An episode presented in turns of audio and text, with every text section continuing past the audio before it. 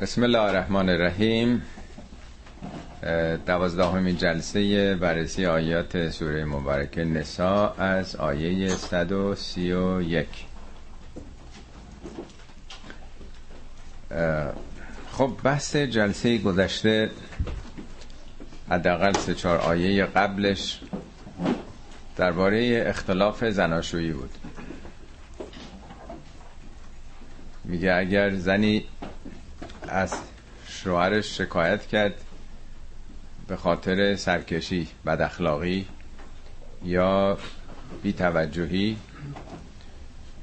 توصیه به این می‌کنه که به هر دو چرا تلاش نمی‌کنین که با هم آشتی بکنین؟ چون معمولا هیچ دعوایی یه طرفه نیسته دو طرفه است. و زمانت اجرایی هم نداره. هرچی دستور و قانون هم باشه می‌دونید حتی تو امریکا بیش از همه این ضرب و جرها تو جامعه است که از همه کشورهای دنیا قوانین جدیتر هست. با وجود این قانون جلوش رو نمی‌گیره مگر خودشون تلاش بکنن. میگه صلح که بهتره. و این بخل که نمی‌ذاره یعنی یا اون مردی که باید خرج بده کمک بکنه بخیل خسیسه یا اون طرف نمی‌خواد مایه بذاره. میگه احضرت الانفس و شه شه یعنی همین از خود مایه گذاشتن. دو طرف سنگر خودشون رو بخوان حفظ بکنن. احساس بکنن که ما نباید کوتا بیایم. پر رو میشه. یعنی دو طرف مثل جنگ در سنگر خود قرار گرفتن. توصیه که می‌کنه ان تحسنوا و تتقو اگر نیکی بکنید احسان بکنید و تقوا داشته باشید. یعنی مهار بکنید این منیت های خودتون رو سلف کنترل داشته باشید. خدا همه چیزها رو داره می‌بینه ها خبیره. برخی از این اختلافات ناشی از اون چند همسری هاست که بعد میگه که هر چقدرم حریص باشید بخواین عدالت بکنید نمی‌تونید بین چند تا زن رو عدالت بکنید. حالا توی شرایط خاص اجتماعی اگه همچین اتفاقی افتاده معلق نذارید اون یکی رو که همه توجهاتتون معطوف به یکی دیگه باشه. بازم میگه ان تصلحو و تتقو و ان الله کان غفورا رحیما. باز مسئله تقوا رو مطرح می‌کنه و صلح و آشتی رو. دنبالش میگه که خب اگه به هم نساختن و بالاخره تصمیم به جدایی گرفتن فکر نکنن دنیا به آخر رسیده و نومید و افسرده بشن. خدا هر دو رو برخوردار از رحمت و نعمت خودش خواهد کرد. پس موضوع و متن درباره اختلافات داخلی خانواده است. زن و شوهر که در این مجموعه دو بار به تقوا توصیه کرده که تقوام معنای لغویش ترمزه.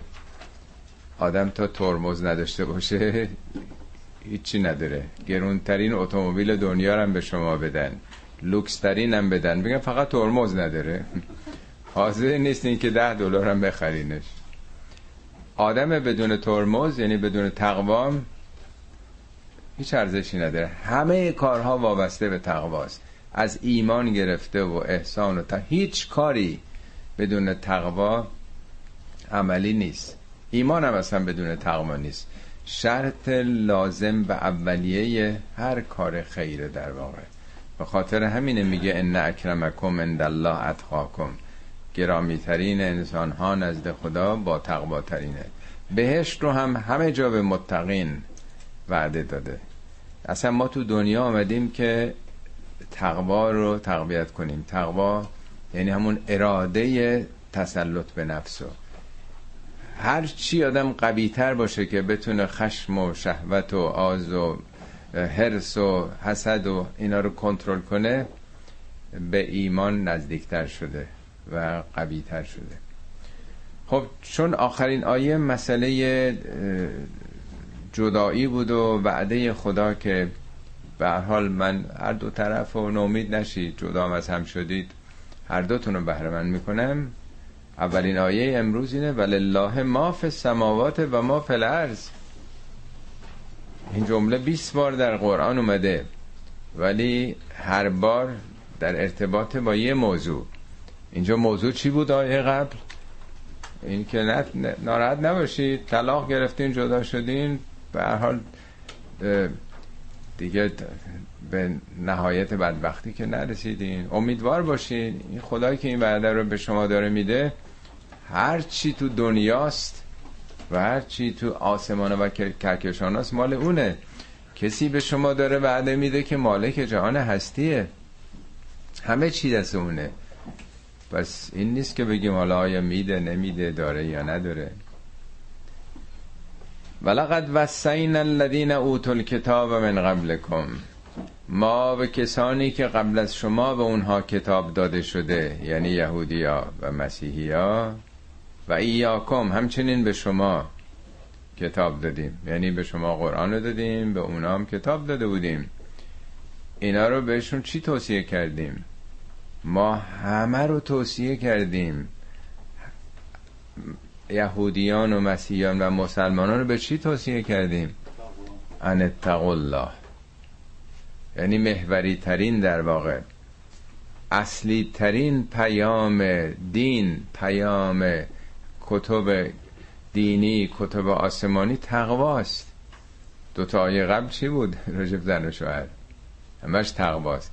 ان تحسنو و تتقو یا ان تصلحو و تتقو اگه این درست بشه اختلافات برطرف میشه. مشکل همونجاست که آدم نمی‌تونه جلو خودش رو بگیره. ضعف اراده ماست. اینجا داره میگه که این یه جریان تاریخیه. همه پیامبران به هر پیامبری کتاب دادیم و به شما توصیه این بوده که ان الله. این جمله و الله اتفاقا تو سوره شعرا ترجیبنده. همه پیامبران میگن آمدن به مردم گفتن که و الله خدا رو در واقع عبادت کنید. انی لکم رسول امین ما رسولی از جانب خدا هستیم. فتقوا الله و اطیعون. بعد از معرفی رسالت خودشون اولین رسالت چیه؟ به مردم تقوا داشته باشید. خودتون رو بپایید مراقب خودتون باشید. ان الله و ان تکفرو حالا اگر کفر ورزیدید. اینجا کفر ورزیدید نه اینکه بت پرست شدید. کفر به چیه؟ به تقواست. کفر یعنی پوشوندن نادیده گرفتن. اگه اعتنا نکردی چه نیازی است که من خودم رو کنترل کنم؟ من کار دلم بخواد می‌کنم. اصلا چرا من باید تابع مقرراتی باشم؟ چرا یه جایی باید ترمز بکنم؟ بعضی ها دوست دارن که با سرعت بیان هر کم جلو راشون نظیر بکنن. بله؟ بله دیدین که تو سردبیر که هانم اعلام کرده بود ترمز ما بریده در مسیر قرار نگیریم بعضی اصلا نمی‌خوان خودشون کنترل بکنن. اصلا باور ندارن به این که تشخیص خودشون عین حق می‌دونن و همه هم زیر می‌کنن. میگه ان تکفرو یعنی همون آدما. فان لله ما فی السماوات و ما فی الارض و کان الله غنیا حمیدا. ببینیم باز همون جمله اول آیه تکرار میشه. عینا همونه ولی موضوعش فرق می‌کنه. هدف از بیان این جمله اینجا چیه؟ چه پیامی داره؟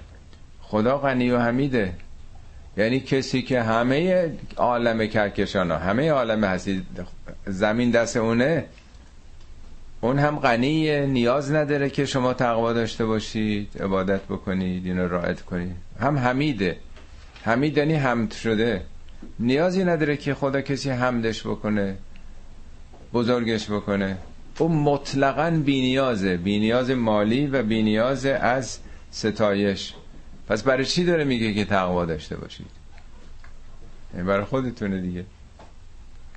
پس می‌بینی این قسمت دوم در ارتباط میگه فکر نکنید که خب حالا اگه تقوا به خرج دادین حالا مثلا برای خدا یه کاری کردین طلبکار باشید.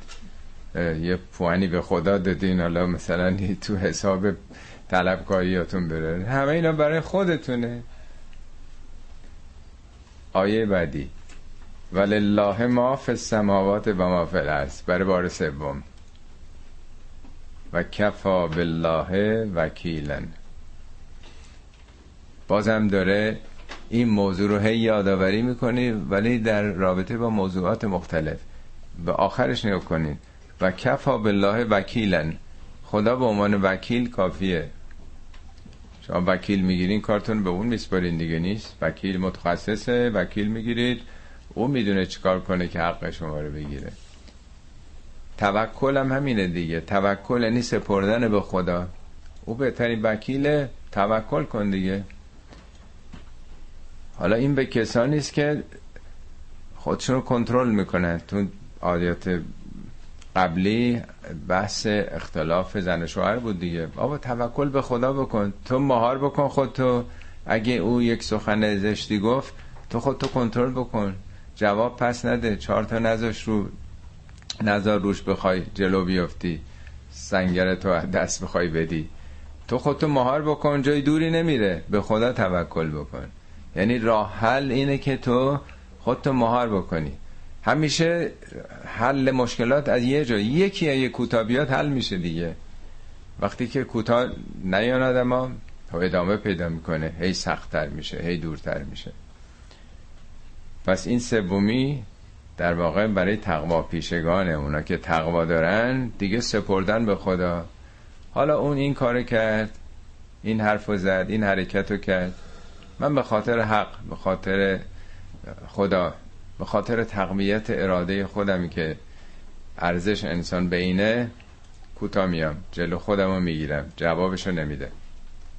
امید خدا همه عالم هستی مالونه پس به کسی تکیه کردی که صاحب هستیه. جای دوری نرفته زحمتت. ان یشع یذهبکم ایها الناس. اگه مشیت خدا ایجاب بکنه شما رو می‌بره. ایوه الناس ای مردم شما رو می‌بره و یعت به آخرین قوم دیگری رو میاره. و کان الله علی ذالک قدیرا. و خداوند بر این کار قدیره. یعنی چی؟ تهدیده که مثلا اگه تقوا نداشته باشید خدا همتون رو حلاک می‌کنه. یه گروه دیگر میاره یا داره یه اصل رو بیان می‌کنه.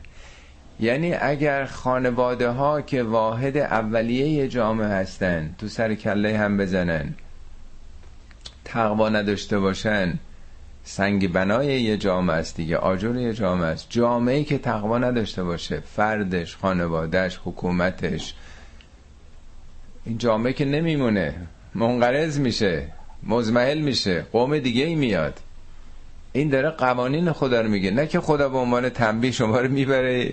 یه مرتبه صد میلیون دیگه جمعیت میان تو این سرزمین. یعنی این یه امر تاریخیه یه امر تدریجیه. جوامعی موندند که اراده داشتن خودشون رو مهار بکنند تو دنیا. پایبند به سرای ارزش هایی باشند اگه جامعه همش منیت ها باشه همش خودخواهی باشه که نمیمونه این جامعه. این جامعه یواش یواش شکست می‌خوره توسط اقوام دیگه همسایگان. در درون خودش دچار اختلافات میشه مزمحل میشه. به قول معروف به زبالدان تاریخ میفته دیگه. مگه تاریخ دنیا غیر از این بوده؟ چطور رفتن رژیم هایی از بین رفتن رژیم های دیگه آمدن؟ همین داستان داره میگه. اینم که میگه خدا قدیره قدیر از قدره قدر یعنی اندازه مقدرات نظامات. یعنی خداوند حساب و کتاب داره جوامش. تقوا یه چیز تزئینی نیست که خوب خوب حالا داشته باشید ثواب بهتون میدم. آینده تو بهشت مثلا اونجا حالا یه وعده های تقوا شرط زندگیه شرط دوام خانواده است دوام یه جامعه است. جوامعی که فاقد تقوا یعنی نیروی تسلط به نفس و مهار نفسشون هستن اینا که نمیمونن. این قدر و اندازه های خداست. اینا مقدرات تاریخ در واقع. حالا جالبه که ده تا آیه پشت سرم همش با صفات خدا داره ختم میشه. از آیه شما صد و چند یه جا داشت؟ از 126 تا 135 اولی میگه خداوند محیطه. دومی میگه علیمه سومی میگه خبیره آیه بعدی میشه میگه قفور و رحیمه بعدی میگه واسعون حکیمه بعدیش میگه قنیون حمیده بعدا وکیل. این یکی قدیر دو تا بعدی که میگه سمیان بسیره که میگه خبیره. ده تا آیه است. این ده تا آیه یه مجموعه است. یعنی هر مطلبی رو داره میگه برمیگرده به یه صفتی از خدا. صفت خدا در واقع قوانین تو این جهانه. اصولی است که بر اساس این صفات خدا انسان ها باید تنظیم بکنن کاراشونو. حالا اینجا صفت قدیر بودن رو مطرح کرده. خداوند بر هر کاری قدیره. من کان یرید و ثواب دنیا فعند الله ثواب دنیا و الاخره. ریشه بی تقوایی ها از کجاست؟ چرا مردم رایت نمی‌کنن؟ این اختلاف ها که عمدتا هم ریشه اقتصادی داره. مسئله مالیه مشکلات مالی زندگیه. از کجا ناشی میشه؟ هرچی بیشتر آدم می‌خواد منافع خودشو. حالا عمدتا در واقع بشر به مادیات به دنیا چسبیده دیگه. میگه تو دنبال دنیایی که کوتاه نمیای؟ دعوا سر نمی‌دونم خونه و زندگی و پول و منافع شخصی اون نمیده این کم میده اون بیشتر می‌خواد. اگه دنبال دنیا این خدا دنیا و آخرت پیشمونه. اگه بریم به سمت خدا هم دنیا رو به دست آوردیم و هم آخرت. من کان یورید و ثواب دنیا. ثواب نه به اون معنای شرعیش. ثواب از اشتباهاتی است که اکثر مردم می‌کنن. ثواب یعنی دستاورد یعنی نتیجه و محصول. میگه هل صبح بل کفار ما کانو عملون آیا کافران جز ثواب عملشون رو گرفتن؟ شما غذایی که می‌خورید ثوابش اون انرژی است که کسب می‌کنید. ورزشی که می‌کنید ثوابش اون تقویت مایجاتون است ثواب هر چیز یعنی نتیجهش محصولش. میگه هر کسی دنبال محصول دنیاست نتایج دنیاییه. اونو می‌خواد. یوریدو مزاره فعند الله ثواب و دنیا و الاخره نتایج و دستاوردهای دنیا و آخرت دست خداست. چرا اون طرف نمیرین که هر رو داشته باشید؟ و کان الله سمیعا خدا من سمیع و بسیره حالا اینجا چرا سمیع و بسیر آورده؟ یعنی شما این اختلافایی که دارید حرفایی که دارید به هم دیگه می‌زنید خدا میشنوه. حرکتایی هم که می‌کنید می‌بینه. ممکنه حرف نزنیم ولی دستمون رو بلند کنیم. یه حرکتی بکنیم. هم داره می‌بینه چی چی دارید میگید و هم می‌بینه حرکتتون شنوا و بیناست. ببینید این آیات رو باید توجه به محورش به اصطلاح سیاق داشت که موضوع چیه. آیات همه به هم مربوط. اگه جدا جدا بخونیم درست جا نمیفته برامون. ولی مجموعه رو در رابطه با موضوعی که مطرح شده وقتی می‌خونیم می‌فهمیم که چه پیامی داره. آیه بعدی ظاهرا برمیگرده به همون داستانی که قبل از این اختلاف خانوادگی خوندیم. داستان اون سرقت. یادتونه؟ سرقتی اتفاق افتاده بود. یه مسلمونی چیزی رو سرقت می‌کنه. و چون کسی که مال باخته بوده تعقیب می‌کنه که ببینه کی این رو سرقت کرده میندازه خونه یک یهودی. اونایی که تشریف نداشتن من دارم تکرار می‌کنم. یهودیه میاد پیش پیامبر شکایت می‌کنه که من بیگناه هم دارن منو متهم می‌کنن. پیامبرم بر حسب بر حال دلیلی که نداشته. بالاخره یه طرف یه مسلمان بوده اونم یک مخالف یهودی بوده و بعد قوم و قبیله اون فرد مسلمان به شهادت میان دفاع می‌کنن از اون هم قبیله خودشون. خب پیامبرم یه طرف یه جمع بزرگ یه قبیله مسلمونه یه طرف هم یه مخالفه که اون مخالفه این کارشون این بوده. پیامبر در معرض به اصطلاح داوری بودن یا داوری کرده بودن خوندیم این آیات رو جلسه گذشته که خداوند هشدار میده به پیامبر که چرا ما چرا مدافع خائنین شدی؟ ما کتاب به تو دادیم قرآن که مطابق او حکم کنی گیرم خطاب به بقیه اونایی که دفاع کرده بودن میگه گیرم شما تو دنیا حالا دفاع کردین از این خائن. روز قیامت کی می‌خواد از این از اینا دفاع کنه؟ یعنی اون جمع او که مسلمان هم بودن یه قبیله ای به عنوان خائن معرفی کرده تو آیات قبل که خوندیم. حالا در واقع قبایل هم از افراد تشکیل شده. اینا همه با هم ارتباط داره. هم مسائل خانوادگی و هم اون جریانی که در واقع اتفاق افتاده. یعنی توی خانواده ای وقتی که تقوا نباشه تربیت های ایمانی شکل نگیره آثار عوارضش میاد تو جامعه. تو جامعه چی میشه؟ به راحتی به دیگران اتهام می‌زنن وقتی تقوا تربیت نشده باشن تو خانواده خودشونو مهار نکرده باشن چه انتظاری است که با غریبه این کار بکنن؟ آیه قبل حالا آورده تو جامعه. یا ایها الذین آمنو ای کسانی که ایمان آورده اید.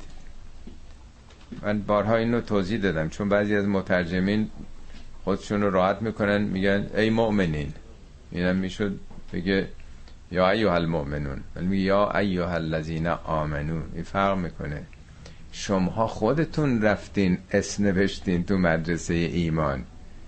پس لازمه ایمان شرط ایمان اینه که این کارا رو بکنید. کسانی که خودتون ایمان آوردید چیکار باید بکنن؟ کونو قوامین بالقسط. قوام کسی که قیام کرده ایستاده. این در واقع حالت مجازی داره. اصطلاحا کسی که ایستاده یعنی مراقبه. قیام کننده. برپا شدگان برای عدالت باشید. قسط همون عدالت ولی عدالت کمیتیه. عدل هم در کمیت و هم کیفیت یعنی رفتار رو هم میپوشونه. ولی قسط تو رفتار نیست. قسط حقوق منافع مالی ارث یعنی سهم انسان هاست. اختلافات که پیش میاد راجبه همین سهم و چیزهای مالی و اینا سمدتن شما به خاطر حقوق اجتماعی قیام بکنید بلند شید مراقب باشید. شهدا لله. شهدا جمع شهیده شهید کسی است که مشاهدش می‌کنن.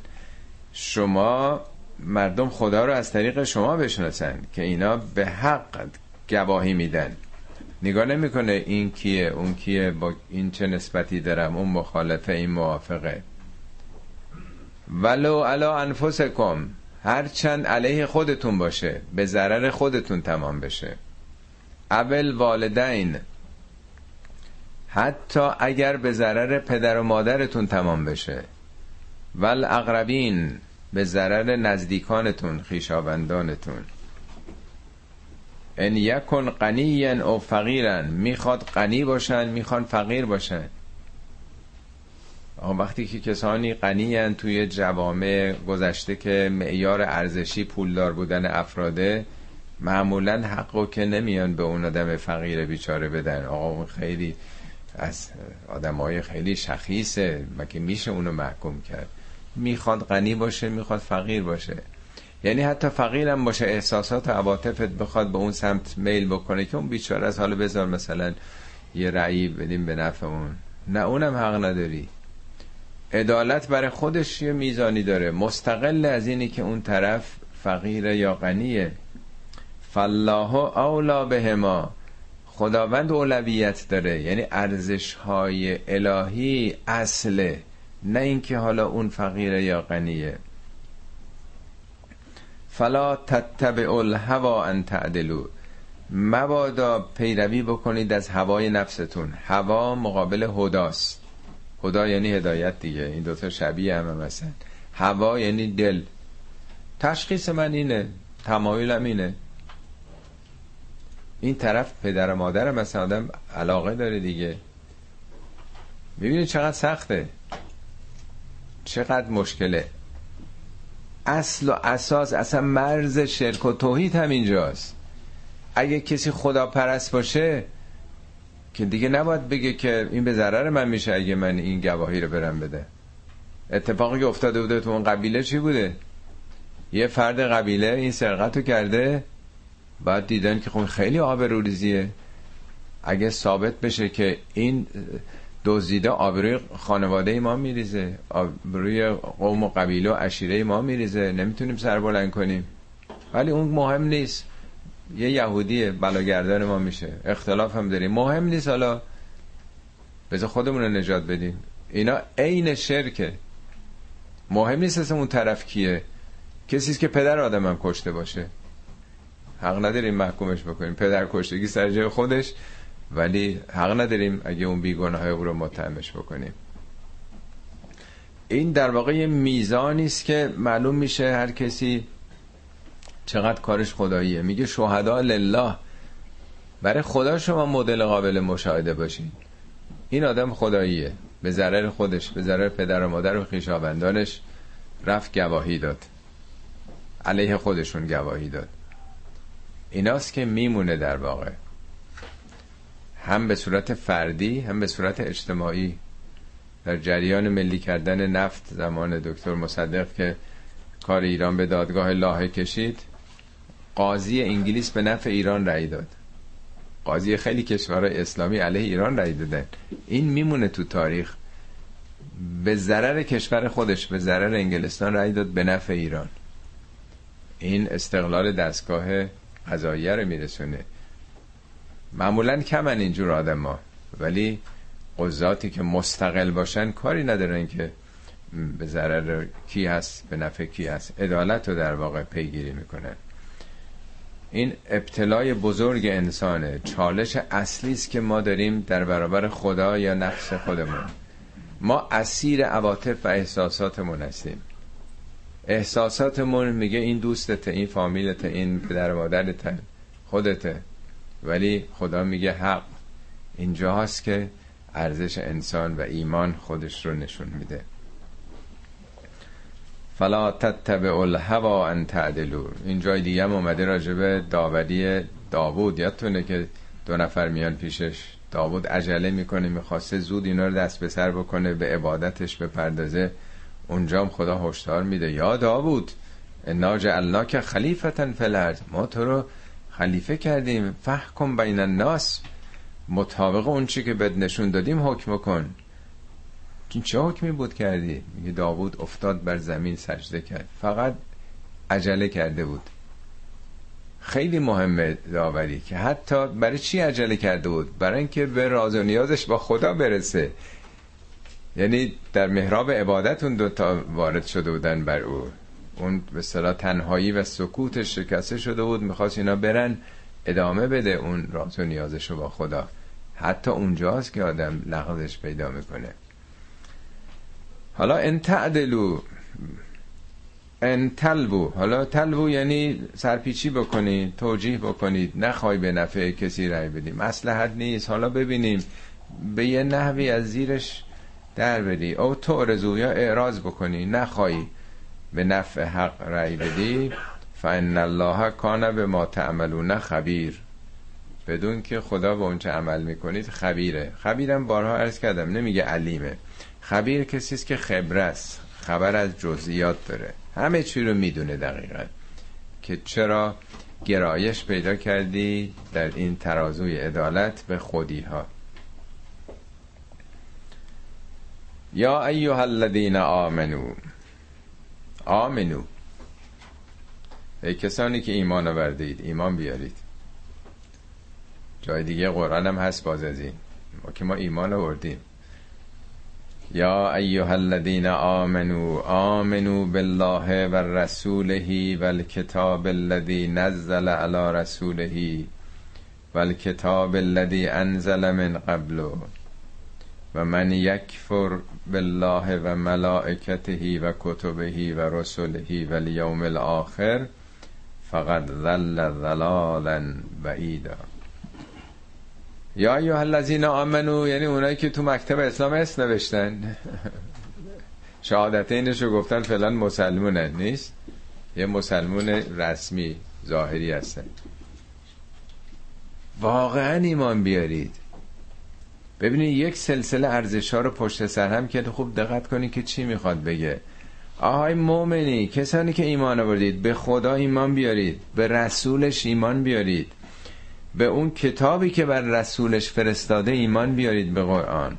و کتابی که قبلا فرستاده یعنی همون تورات و انجیل عهدین خب اگه ایمان نیاره اون طرفش چیه؟ و من یک فر بالله کسی که کف ببرزه به خدا و ملائکتهی و کتبهی و رسوله و لیوم الاخر. یعنی به خدا و فرشتگان و کتابهای آسمانی و رسولان و آخرت فقط ذل ذلالا بعیدا. گمراه شده اونم چه گمراهی دوری. موضوع چیه؟ این همه ارزش ها رو ردیف کرده پلو. هم چی می‌خواد بگه؟ منظور چیه؟ که ایمان بیارید یعنی چی؟ چیکار بکنیم؟ کف یعنی شما اگه این کارو نکنین کف برزیدید به خدا و فرشتگان و کتاب ها و رسولان و آخرت. چه موضوعیه که اینا رو داره میگه؟ یعنی خدا رو انکار بکنیم؟ مسئله همون قصده. مسئله تقواست. شما که نمی‌خوان خودتون رو کنترل بکنید شهادت به باطل می‌دید اصل و اساس براتون خودی ها هستن خیشاوندان هستن خط و ربط سیاسی. منکر خدا و رسول و پیامبران و همه کتاب های دینی و همه فرشتگان به آخرت شدید. یعنی اصلا این کارتون زدیت داره با همه این ارزش ها خب مجموعه رو با هم ملازم میفرمید که چی داره میگه؟ یعنی انکار همه چیزه. مگه میشه آدم خدا رو قبول داشته باشه شهادت به باطل بده برای نزدیکان خودش؟ هر کی کفر ورزه نه اینکه خدا رو بذاره کنار. تو متن زندگی اینا در واقع. زیر همه چیز دی تو. مگه ممکنه کسی به آخرت اعتقاد داشته باشه این کارا رو بکنه؟ خدا رحمت کنه مرحوم طالقانی رو. قبلا بنده اینو گفتم. یه عید قربانی بود. بیرون شهر بودیم با یه عده زیادی. موقع زور بود. گفتیم که خب فرمایید که نماز بخونیم جماعت. گفت نه نمی‌خواد. پشت من نمی‌خواد بخونید. پشت هیچ آخوندی هم نخونید. اگه کسی پیدا کردید با آخرت اعتقاد داره بخونید. خیلی معنا داشت. می‌خواست پیام بده که اینا همه صحبت از دین می‌کنن. هیچ کدوم به آخرت اعتقاد ندارن. مگه میشه آدم به آخرت اعتقاد داشته باشه آدم بکشه چپاول بکنه اموال مردم استبداد بکنه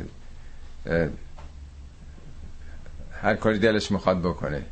یعنی به ظاهر می‌خواست بگه که البته بد خوند ولی مخصوصا می‌خواست اینو بگه که ای کسی پیدا کردید از این آقایون. به آخرت اعتقاد داشت کسی پیدا کردید. اون وقت بخونید. این آیه هم همینه می‌خواد بگه. اصل این اعمال در واقع که آدم برای عدالت قیام بکنه. آدمی باشه که عادل باشه. آیه بعدیش که دنبال همین داستانه. ان الذين آمنوا ثم كفروا ثم آمنوا ثم كفروا ثم ازدادوا كفرا لم یکن الله لیغفر لهم ولا لیهدیهم سبیلا. ظاهرا آدم وقتی می‌خونه به نظرش میاد یه دی آمدن گفتن ما ایمان آوردیم یعنی خدا و پیغمبر رو قبول داریم. پس فردا آمدن گفتن اصلا خدا نیست پیغمبر نیست. بعد یه هفته بعد آمدن گفتن که هست بعد آمدن گفتن نیست. نه این کفر کلی نیست که یا ایمان به کل دین آوردن یا کفر. اعمال روزمره رو داره میگه. همین داستانی است که خوندیم. این مسلمونی که سرقت کرده بود و قبیله اون اینا اول کافر بودن دیگه بود پرست بودن. پیامبر که آمد پیامش مطرح که مسلمون شدن دیگه نیست؟ پس ان الذين امنوا ثم كفروا درست؟ حالا این آزمایش پیش آمد. اینا چیکار کردن؟ یه حقیقتی رو پوشوندن دیگه. رفتن علیه اون یهودی بیگناه. به نفع هم قبیله خودشون که دوز دود این خیانت چقدر آیت دفعه گذشته یادتون هی خدا میگه این خائنین. تو تو دنیا از این خائنین دفاع کردی. از خائنین مدافع خائنین نباش. خائنین همون گروه مسلمونن مسلمون بودن اون موقع. یه قبیله مسلمون اسمی دیگه البته. خب با این کارشون کفر ورزیدن دیگه. نه اینکه منکر خدا شده باشن. یعنی با اینکه مؤمنه مرتکب کفر شده. حقیقت رو ندیده گرفتن. ثم کفرو ثم آمنو بعد که قضیه روشن شد گفتن آه پس اینطوری بوده. وقتی آیات اومد دیگه نیست؟ ظاهرا پذیرفتن دیگه. ولی بعد دیدن نه خیلی گرون براشون تموم شد. آبروی خودشون رو قبیلهشون ریخت. برخی از اینا ارز کردن همون شخص سارق فرار که رفت مکه پیوست و ابو سفیان رفت به جبهه دشمنان پیوست. پس دو مرتبه کف ورزیدن. یعنی اول بعد پذیرفتن بعد از اینکه قضیه روشن شد. بعد از یه مدتی دیگه اصلا خیلی لجشون گرفت که پیامبر چرا طرف ما رو نگرفت و ما بیابرو شدیم تو این جامعه. به جایی که به خودشون برگردن چرا سرقت کردیم؟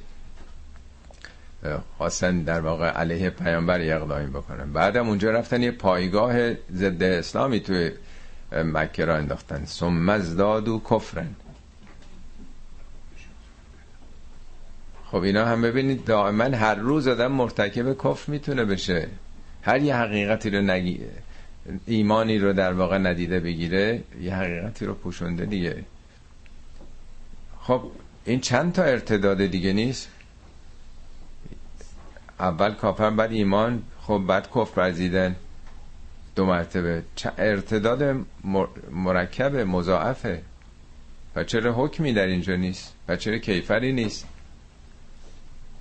و چرا عقل آخوندهای ما بیشتر از خدا رسیده که مرتد و می‌کشن؟ هیچ جای قرآن ما کیفری برای مرتد نداریم. این که تازه به دشمن در واقع نپیوسته بودن اول. ارتدادی که در قرآن ارتداد عملیه یعنی برن به جبهه دشمنان. اون چی که تو کتابای ما هست میگه یک کسی اگه یک ضروریات دین رو هم انکار بکنه مرتده بگه مثلا روزه حالا مال قدیم بوده که بیکار بوده. اول انقلاب یادتون آقای خمینی گفت جبهه ملی مرتد است. جبهه ملی نه یه فرد. چرا مرتد است؟ برای اینکه لایحه قصاصی که دادگستری نوشته آقای بهشتی آقای عدویلی اینا ایراد گرفتن توش. یعنی ایراد به لایحه قصاص شد مرتد اونم همشون مرتده. یکی از بزرگانی که برای دنیا رفته هر جا تو ایران یه مسجدی می ساختن سیمانش رو او می‌داد چون رئیس چند تا کارخونه سیمانم بود. اینم بیتون اعلامیه اونا رو تکثیر کرده بود و گرفته بودنش اوین. می‌گفت که این پاسدارا این اینجوری با چیز منو می‌گرفت می‌برد که نجس نشه چون مرتد نجسه اینجوری منو میبردن. که یه عمری خیلی هم طرفدار آخونده و اینا یعنی اعتقاد به روحانیت اینا خیلی داشت. آدم نماز شب خون. از توش اینا در میاد دیگه. اینجا حد اکثر میگه که لم یکن الله لیغفر لهم. خدا دیگه یعنی اینا استعداد بخشششون رو از دست دادن دیگه قابلیتشون مگه میشه بازی که نیست؟ امروز بگه ایمان فردا کفر امروز ایمان فردا کفر. این دیگه چند دفعه دیگه آخه. بعدم رفته پیوسته به دشمنان. این دیگه قابلیت ایمانش از دست داده. ولا لیهدی هم سبیلن. اینا دیگه راهی براشون نیست دیگه. خداوند دستشون نمی‌تونه بگیره. یعنی نمی‌خواد بگیره که نتونه. یعنی دیگه این به کلی رفته اون طرف. هر جا تو قرآن صحبت از ارتداد شده میگه کاری باشون نداشته باشید. اینا خدا رو دوست ندارن. کسان دیگه خواهند آمد خدا رو دوست داشته باشن هر جا اومده مطلقا نه در قرآن ارتداد هست و نه در سنت پیامبر ولی در قسمت عمده کتابای اهل تسنن و شیعه حکم ارتداد وجود داره اونم به بدترین وضع. با انکار هر یک از ضروریات دین خیلی راحت می‌کشن دیگه. اخیرا هم که می‌دونید یه جوان 21 ساله حکمش هم تایید شد. یه چیزی به علیه پیامبر یه چیزی گفته. کدوم پیامبر؟ پیامبری که اینا معرفی کردن در واقع. یعنی خیلی راحت تو قوانین اکثر کشورهای اسلامی هم هست ارتداد. اینجا یکی از موارده که نشون میده که اصلا تو کتاب خدا کیفر دنیایی وجود نداره. آخرت با خداست. بشر المنافقین به ان لهم عذابا علیما به منافقین بشارت بده که عذاب علیمی خواهند داشت. منافقین یعنی هم اینایی که ظاهرا جز مسلمانان ولی از پشت خنجر می‌زنن و دو چهرن ماسک دارن. یعنی خود این نه که حالا خدا بخواد عذابشون بکنه تو نظام خدا اینا درد سر پیدا می‌کنن مشکل برمیخورن این معنای عذابه. کیا هستن؟ الذین یتخذون الکافرین اولیاء من دون المؤمنین. اونایی که به جز مؤمنین کافرین و اولیاء خودشون گرفتن. این همون داستان دیگه. اون شخص سارق و هم قبیله اینا که رفتن به مکه به ابو سفیان پیوستن به دشمنان پیامبر. از مدینه اینا رفتن پیوستن به بتپرستان. کسانی که کافرین را اولیا اولیا به معنای سرپرست تکیهگاهه. من دون المؤمنین بجز مؤمنین. ایبتقون عندهم العزت آیا عزت رو پیش اونا جستجو می‌کنن فان العزت لله جمیعا. تمامی عزت نزد خداست. عزت یعنی قدرت. حالا ما اینو به عنوان فعلا یه بحث تاریخی شعن نزولی که توضیح دادم می‌خونیم ولی اینا یه اصل همیشگیه این همه کشورهای اسلامی که تکیه گاهشون امریکاست برای چی اونجا میرن؟ عزت اونجا جستجو می‌کنن دیگه. همین امروز یه چیزی دیدم تصویب شد کمک های نظامی خیلی زیاد امریکا و عربستان سعودی برای اینکه سرکوب بکنن یمن رو. یعنی تکیهگاهشون تکیهگاه غیر مسلمان است غیر مؤمنینه. نه تنها اونا گروه های سیاسی گروه های سیاسی هم که تکیهگاهشون با غیر مسلمان هاست به کسانی است که می‌دونیم که چه کارایی تو دنیا می‌کنن. آیا اون درسته؟ اون قرآنیه؟ پس تنها فرد نیست. هر جمع اسلامی هر گروهی که ادعای اسلام می‌کنه نمی‌تونه پناهگاهش کسان دیگه باشن. نمی‌خوام خیلی وارد موضوع و مستاقش بشن چه کشورهای اسلامی. عزت از آن خداست. هر کسی عزت رو می‌خواد به دست بیاره باید به سمت خدا بره. عزت به تمام دربست از آن خداست. نه ابر قدرت های دیگه. اینا همش میشه شرک همش میشه قدرت طلبی دعوای قدرت دعوای سلطه بر این کشور. و همه این کشور یه نگاهی بکنیم دور چه خبره؟ یه ده به روسیه پناه بردن یه دی به امریکا پناه بردن. همش کشت و کشتار جنگ. از کجا شروع میشه؟ همینی که به جایی که با هم باشن این کشور اسلام همه به جون هم. عربستان قطر یه طرف ترکیه دشمن این ور و اون ور ایران دشمن. همه در واقع دشمن هم دیگه. همه هم پناهشون به مخا... کسانی که در واقع می‌خواد سر به تن همه اینا نباشه واقع. آیه بعدیش یک بود دیگه ای از این آزاد نگریه و زمین تا آسمون با رفتار ما مسلمان ها فرق داره. قد نزل علیکم فی الکتاب. کتاب با الفلام اومده یعنی این کتاب. در این کتاب بر شما نازل کردیم این سخنان یعنی این هشداره این فرمانه این یه ابلاغه. خطاب ماست خطاب مسلمان است. بر شما در این کتاب این حکم نازل شده. حکم چیه؟ ان اذا سمعتم آیات الله یکفر بها. اگه توی مهمونی و مجلس و جلسه و کنفرانس و هر چی در یه جایی بودید دیدید که آیات خدا رو دارن کفر میبرزن آیات خدا مورد انکار قرار می‌گیره. و یستهزع بها. آیات خدا داره مورد استهزا قرار می‌گیره. مسخره قرار می‌گیره. به ریشخند گرفتن آیات خدا رو. هر یکی از این مقامات کشور خودم بپرسیم میگن چیکار کنین؟ بریزین به هم جلسه رو. کتکشون بزنین دست به یقه بشین بلندشین جوابشون رو بدین. ترورشون بکنید. اینا محدور و دمن. اگه نارنجک هم گذاشتین همشون هم از دنیا رفتن مستقیم نانستاب رفتید تو بهشت و اونجا هوریا در انتظارتونه. و غیر از اینه توهین کردید جزاش هم همینه دیگه. احکام فقهی ماست. ولی قرآن میگه اگه دیدید آیات خدا رو کفر میوزن استهزا می‌کنن فلا تقعدو معهم. نشینید اونجا. نشینید طاقت. نگفته که قهر بکنید. نگفته به نسیم بلنگو رو قطع بکنید. نگفته جوابشون رو بدید. مثلا حق نداریم جلسه حساب شده است. چهار تا پنج تا سخنران داره. پیش بینی نشده. کسی بخواد بره جواب بده. که آمادگی جواب نداره؟ چرا باید جواب داد؟ نگفته جواب بدین. نگفته جلسه رو به هم بزنین. فقط گفته نشین تا کی نشینیم؟ حتی یخوزو فی حدیث غیره تا برن توی موضوع دیگه. یعنی بحثشون عوض بشه. خوب دقت بکنید. این آیه خداست. این فتوای آقایون نیست. خوب دقت کنید. این دستور وقتی میگه بر شما نازل کنی بخشنامه است. می‌خواد بگه جدی بگیرید اینا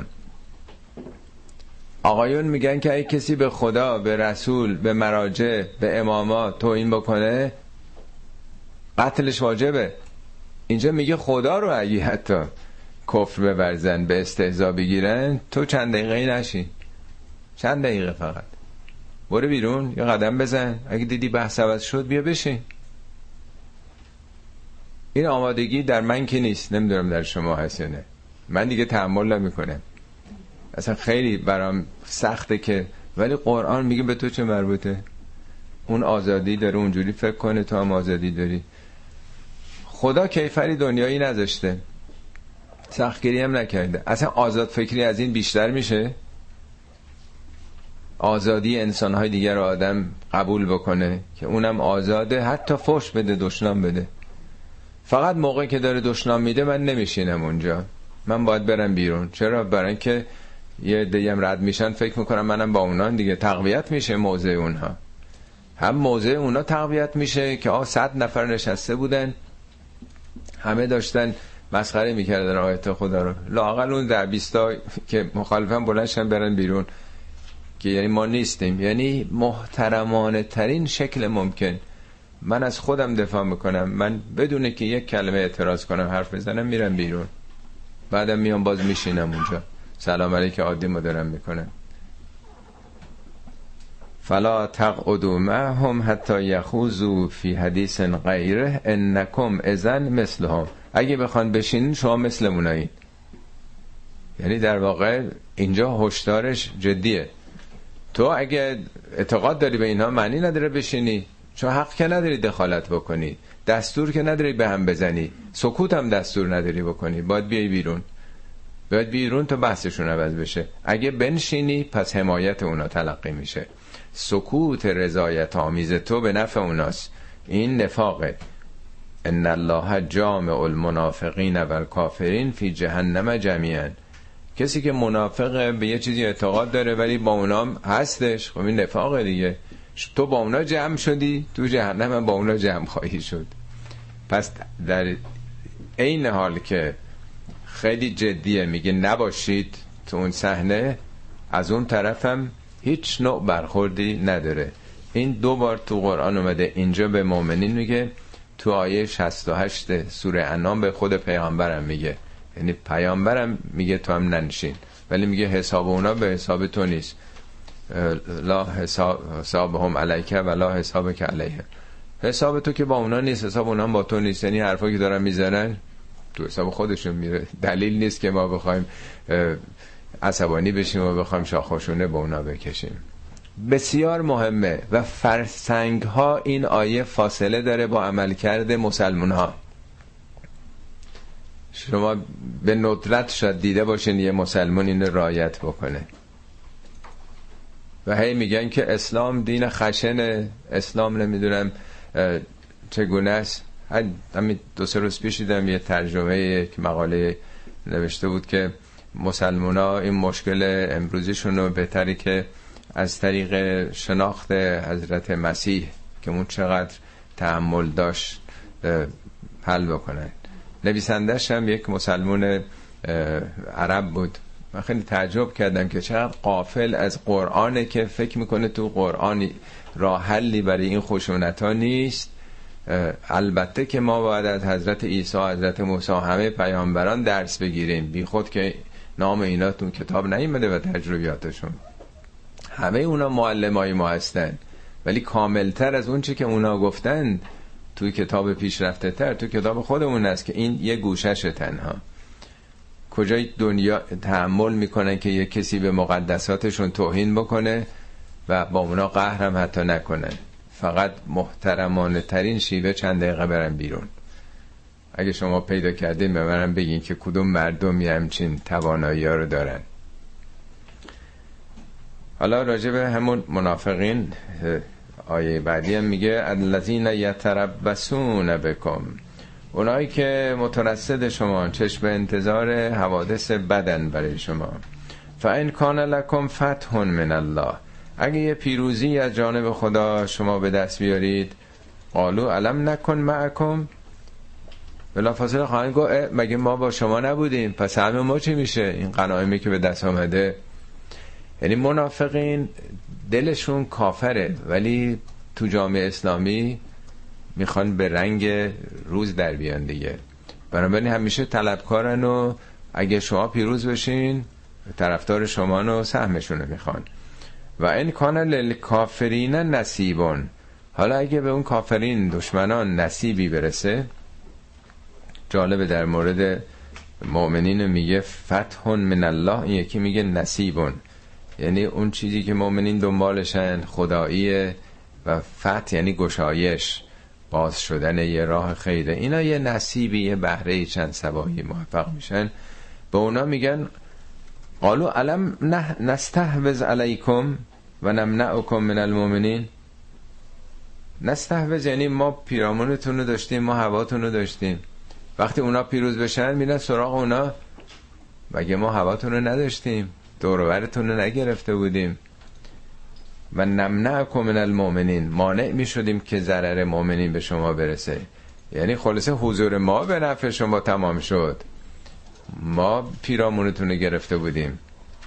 فالله یحکم بینکم یوم القیامه. خداوند روز قیامت بین اینا حکم خواهد کرد. از این درویی ها ریاکاری ها ولن یجعل الله للکافرین علی المؤمنین سبیلا. خداوند هیچ راهی برای کافرین در سلطه بر مؤمنین قرار نداده. خب سال امروز که می‌بینیم صدها راه برای سلطه اونها برای مؤمنین ایجاد شده. و واقعا تسلط دارند بر کشورهای اسلامی. مشکل از کجاست؟ اینجا که گفته که هیچ راهی قرار نداده. در جای دیگه هم در قرآن میگه ولا تهنو ولا تهزنو سوس نشید محضور نشین قصه نخورید و انتم الاعلان شما برترید. به چه شرطی؟ ان کنتم مؤمنین. اگه مؤمن باشید برترید. نه اینکه شناسنامه مسلمون داشته باشید شیعه یا سنی. مشکل از دو جا پیدا شده. یک کشورهای اسلامی از قرآن و سنت پیامبر فاصله گرفتن. فرسنگ ها فاصله گرفتن. هم از قرآن و هم از سنت پیامبر. این یک علتش اینه که ما اسممون مسلمونه. دو اونا ما میگیم که بیدینن. اونا رو ما میگیم بیدینن بی خدان دروغ ما بیشتر میگیم یا اونا؟ وجدان کاری ما بیشتر داریم یا اونها؟ متوسط رو میگم ها. بسیار آدم های بد تو اونا هست بسیار آدم های خوبم تو مسلمان هست. من متوسط رو دارم میگم. یعنی باید دید که ما به اسلام نزدیکتریم به های اسلامی. یا اونها. همین دو سه سال پیش بود جانشگاه جورج واشنگتن یه تحقیقی مطالعاتی کردن یه ای ارزش های اسلامی رو یک دو سه چهار گذاشتن. چل پنجاه تا قرآن اینا رو میگه مقایسه کردن با کشورهای موجود. اولین کشور اسلامی مثل که رده 69 هم بود. کشورهای دیگه که تا این رده بالا بودن همه کشور غیر اسلامی بودن. اگه ارزش ها رو بگیرید. از وسایای حضرت علی هست که در آخرین لحظات قبل از شهادت خوندین اونو؟ هی دونه دیگه میگن الله الله. دونه دونه هی میگن الله الله فی القرآن. لا یسبقکم به عمل بهی غیرکم. خدا رو در نظر داشته باشید. خدا رو در نظر داشته باشید درباره قرآن. مبادا در عمل به قرآن دیگران از شما پیشی بگیرند. که دقیقا همینجور شده. ارزش های قرآنی متاسفانه در جوامع غیر اسلامی بیشتر از جوامع اسلامی شده. این حرف تنها امروز نیست. مرحوم ناینی ناینی که در صدر مشروطیت بود روحانی هم بود. روحانی خیلی روشن فکر بود. آقای طالقانی هم کتابش رو شرح داده. علامه ناینی از مبارزین مشروطیت بود. وقتی که آزادی و برابری از فرانسه انقلاب فرانسه به ایران وارد شد. در برابرش آخوندهای مرتجع قرار گرفتن که ما مشروعه داریم. مشروطه می‌خوایم چی کار؟ مشروطه یعنی آزادی و عدالت و حقوق. ما که مشروعه داریم یعنی شریعت داریم.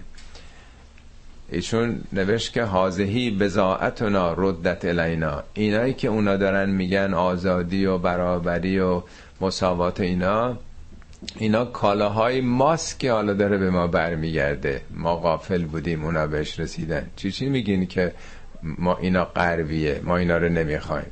اینا ارزش های خود ماست که ما چشممون رو اینا بسته بودیم اونا رو تجربه بشری بهش رسیدن. حالا مجلس و آوردن و انتخابات و آوردن و آزادی دموکراسی حالا شده خلاف شریعت. نوشته مفصلی داره کتابی هم از تو این زمینه. اگر اون رو بخونین نشون میده که اونایی که واقعا به این ارزش های قرآنی واقف بودن این تعصبات رو نداشتن. صدق الله العلی العظیم.